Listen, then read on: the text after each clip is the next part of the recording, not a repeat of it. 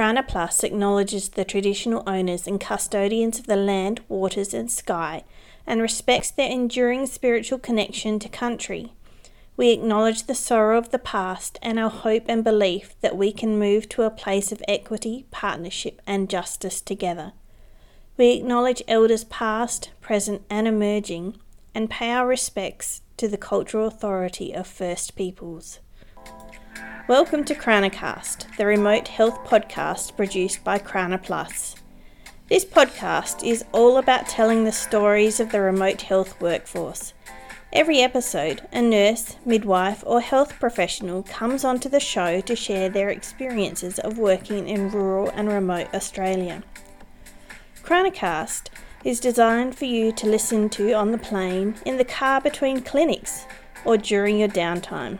Download it on Apple Podcasts, Spotify, or your favourite podcast app so you can tune in even when you're out of range. I'm your host, Kate Ridge, and for today, our first episode, we're catching up with remote area nurse Sue with 30 years of experience to talk about expecting the unexpected. So, Sue, thanks so much for joining us today.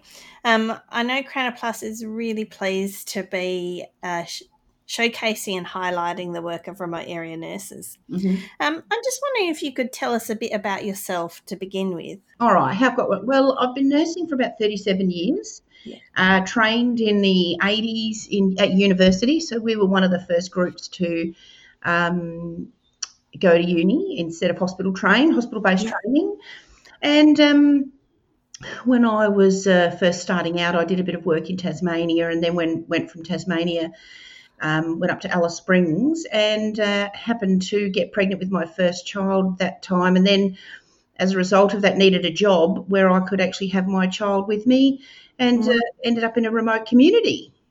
So, what what are you doing now in remote area nursing? So, so what's your current roles? So, my role? current roles are so. Uh, I've um, been back to uni quite a few times since then and, and um, have a master's degree in mental health science. So I yep. work uh, primarily with uh, mental health education. And um, I, so I go to rural and remote areas and educate at the moment and also work. Mm. so I do community mental health, drug and alcohol in remote communities. Yeah. yeah. Is there particular groups of people you're focused on in your current work? Um, yeah, generally, uh, it's a combination really of um, remote area nurses, doctors, allied health, Indigenous people. So I work with yeah, a combination. Mm-hmm. Yeah. Um, I did see in some information you're working in bushfire recovery. Is that still going on, or so that? Um, that was a program we were running for the last 12 months, and uh, that was in remote areas as well that's just finished a couple of days ago. Um, so that was that was all about supporting um, uh, healthcare workers and allied workers who were actually involved in the fires and providing them with skills to manage their own mental health. Mm-hmm. Yeah, yeah. So that's just finished, which is a bit of a shame. Yeah. So it's been quite diverse from when you started at uni till now. Mm-hmm. It's um, looks as though you've covered many aspects of the nursing profession oh, from oh, yeah. actual practice to education mm-hmm. um, and mental health as well. When you're thinking back, was there ever one particular circumstance? I know you talked about mm-hmm. your actual um, personal situation, but was there a circumstance or a person that kind of led you to remote area nursing, or was it one one critical moment in time that kind of led you to that point? Or was more of an accident? I think it was. I, I was always thinking about working with Indigenous people. Um, it was my dad did a bit of work with uh, out in the communities, and um, he used to come home and tell me some, you know, ripping yarns, and and I sort of thought to myself, oh wow, you know, I think I think I'd really like to give that a go. And uh, so that's how that's why I initially head to Alice Springs mm-hmm. was um, I was thinking to myself, you know, I'd like to get out into one of the communities. So, do you think the the yarns of your dad and you know thinking about remote area did that lead you specifically to nursing, or they kind of mm. just meshed together and that's where you ended up, or it was more deliberate? You know, I want to go remote, and so nursing is a pathway for me. Well, I wanted to be a nurse when I was about four. So mm-hmm. I always wanted to be a nurse. And then I think um, just as yeah, as Dad sort of told me stuff, and as I sort of my career sort of changed, and I'd worked in all sort of areas anyway. Um, that's when I sort of thought, oh yeah, I'll go, I'll take my nursing out there. So I think I was I was already a nurse mm-hmm. yep. before, before, and then I sort of thought, yep. oh well, yeah, remote's a good place to go. Yeah, you brought them. They brought the two together. Yeah, yeah, yeah. yeah. Beautiful. So, just for people thinking about remote area nursing or considering it might be an option for them, yeah. what does kind of, I know you probably don't have an average week, but kind of what does a possible average week look like to you? Wow. Um, I think I think the thing about being a remote area nurse is you have to be so flexible. Mm-hmm. You have to be. You don't judge anything um, on what you think it is or think it should be or, or any of that. It's all about. Um, so a typical week, you'd probably get up and you know you'd go down and open the clinic. It used to just be me, and I'd take my daughter with me, and um, we would get probably a few people come in with a few rashes and some wounds and maybe a headache or something, and then the next day we might have a game of footy, and then someone might hurt themselves on the footy field, so be a bit of first aid, and then you might have sorry business the next day. And then I might have to go out with the women um, and do some gathering. And because I used to run a naught to, because when I took my, so I had my baby out there, and um, he she was ten pounds. And I remember the ladies saying, I want one of those. I want a fat baby. And I said, oh, oh, oh, okay. So what we did was I devised a program where we went and focused on bush tucker and, and good healthy eating to promote, you know, good babies and yeah. good anti- antenatal. That was one of the things I sort of focused on. And then they all ended up having these really big babies.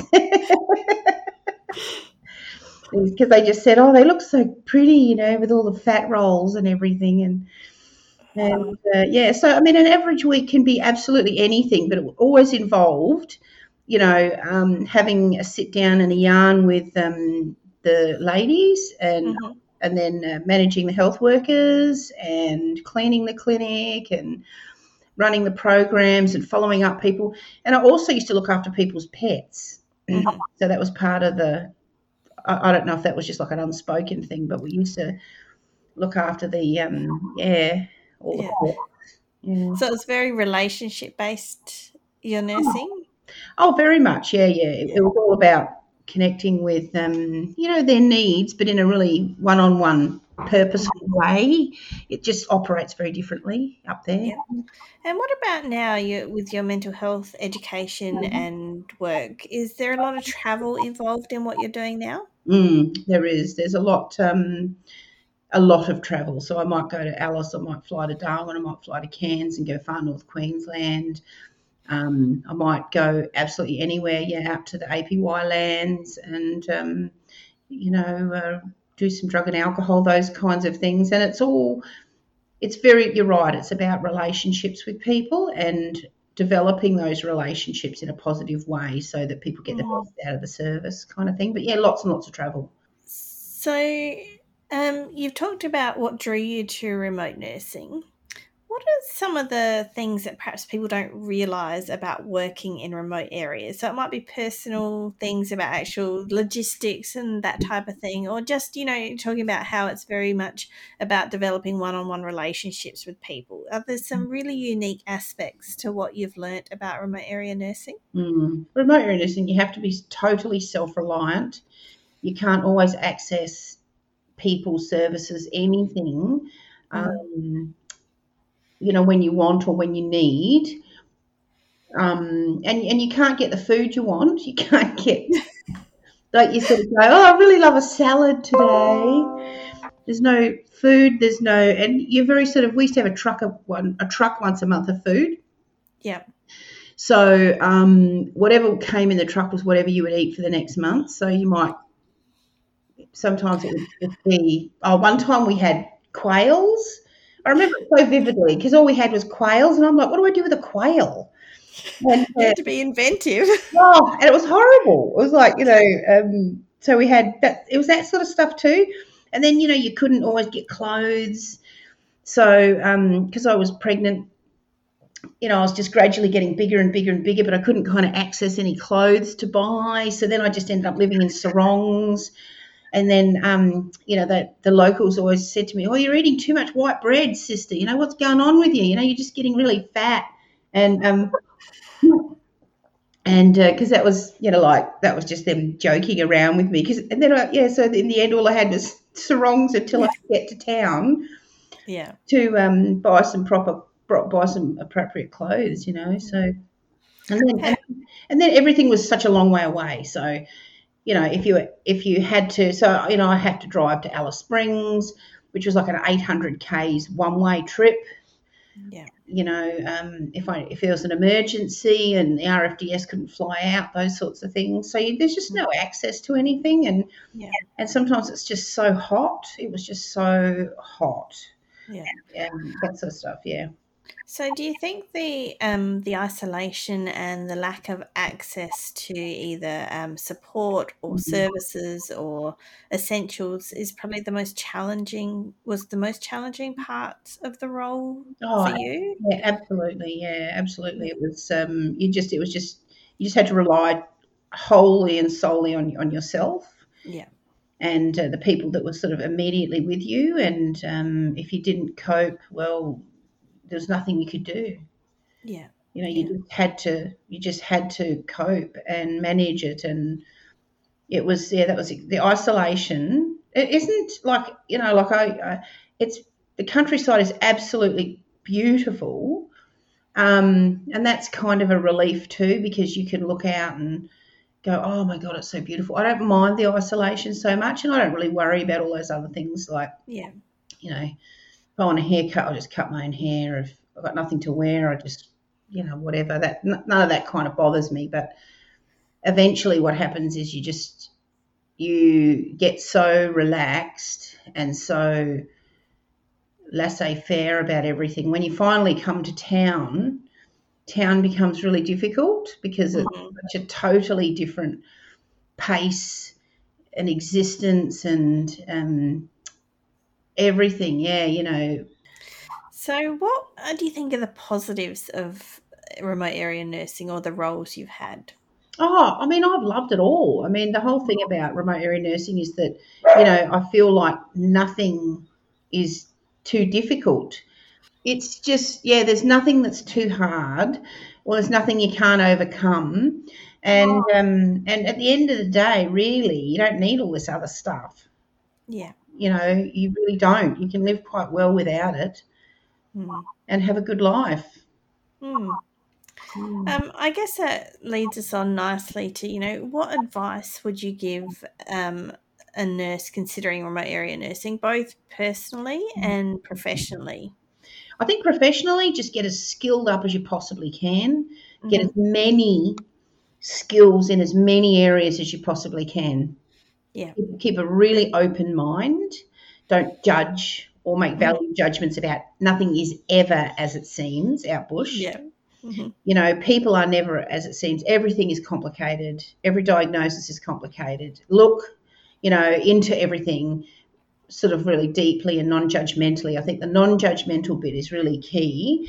And then I think personally, don't have any expectations about you know, um, what you think it's going to be. Just let it unfold, kind of thing. It has to just unfold for you. Mm-hmm. You know, if you go, oh, it's going to be, um, you know, it's going to be great. I'm going to be able to, you know, make my salad every night and have my, you know, you know, my iced coffee or whatever, you know, and my, my, my Macca's coffee every day. Um, you know, you can't have those expectations. You've just got to, you've just got to wing it every minute of every day. I think that's and feel good about it. And, and if yeah.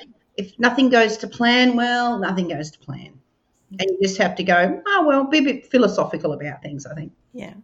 So um, there's a lot of resilience involved, personal resilience. Oh my God, yeah, yeah. You have to be, and you know, if you if you make a mistake, you just have to go, oh well, you know, that is what it is.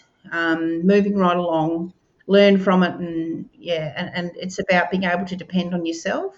Yeah and don't take too because sometimes some bad things can happen the bad things can happen everywhere Mm. But there's often a little bit more tragedy out in rural communities because you're part of a community. Yeah. You know everybody and, and stuff happens and because you know people and you know the links between all the people and that sense of community can make the tragedies just that little bit more harder to bear, I think. Yeah. yeah. But they also bring the positives, I would think. Oh, they having, having the community and those connections. Yeah, having the community and the connections. Yeah, absolutely. But you just have to be aware that those connections are like a double-edged sword Yeah. at times. Yeah. Um, and you also just have to be very aware culturally it's very different. It's not anything like anything you'll experience in the big Mm. smoke. You know, it's it's different expectations, different way of living, different way of looking, different way of perceiving time, different way of everything. It's just Yeah. totally different. Yeah. Yeah. And you can't tell people. Mm. I've tried to talk to other, you know, nurses and and sort of try, you, you try and explain, you know, like, but it just it just doesn't work. You just can't put words to some of it. Yeah. And then when they come back, they go, "You should have told me about this, Sue, and you should have said about that." And I'm sort of like, oh, "I tried to tell you, but you had to learn that one yourself." Yeah. Thanks so much, Sue, for sharing your experiences with us today. Um, I'm sure you inspire other nurses to consider or enter remote area nursing. Oh, thank you. I've loved it. It's been great to have the opportunity to share. Thank you. Lovely to meet you too. You too. Thanks for listening to our very first episode of CRANAcast. We're looking forward to bringing you more stories from the workforce in the coming weeks and months. We'd like to remind all listeners that the Bush Support Line is available to provide confidential support 24 hours a day, 7 days a week to rural and remote health workers and their families. You can reach out at any time by calling 1 800 805 391. Catch you next time.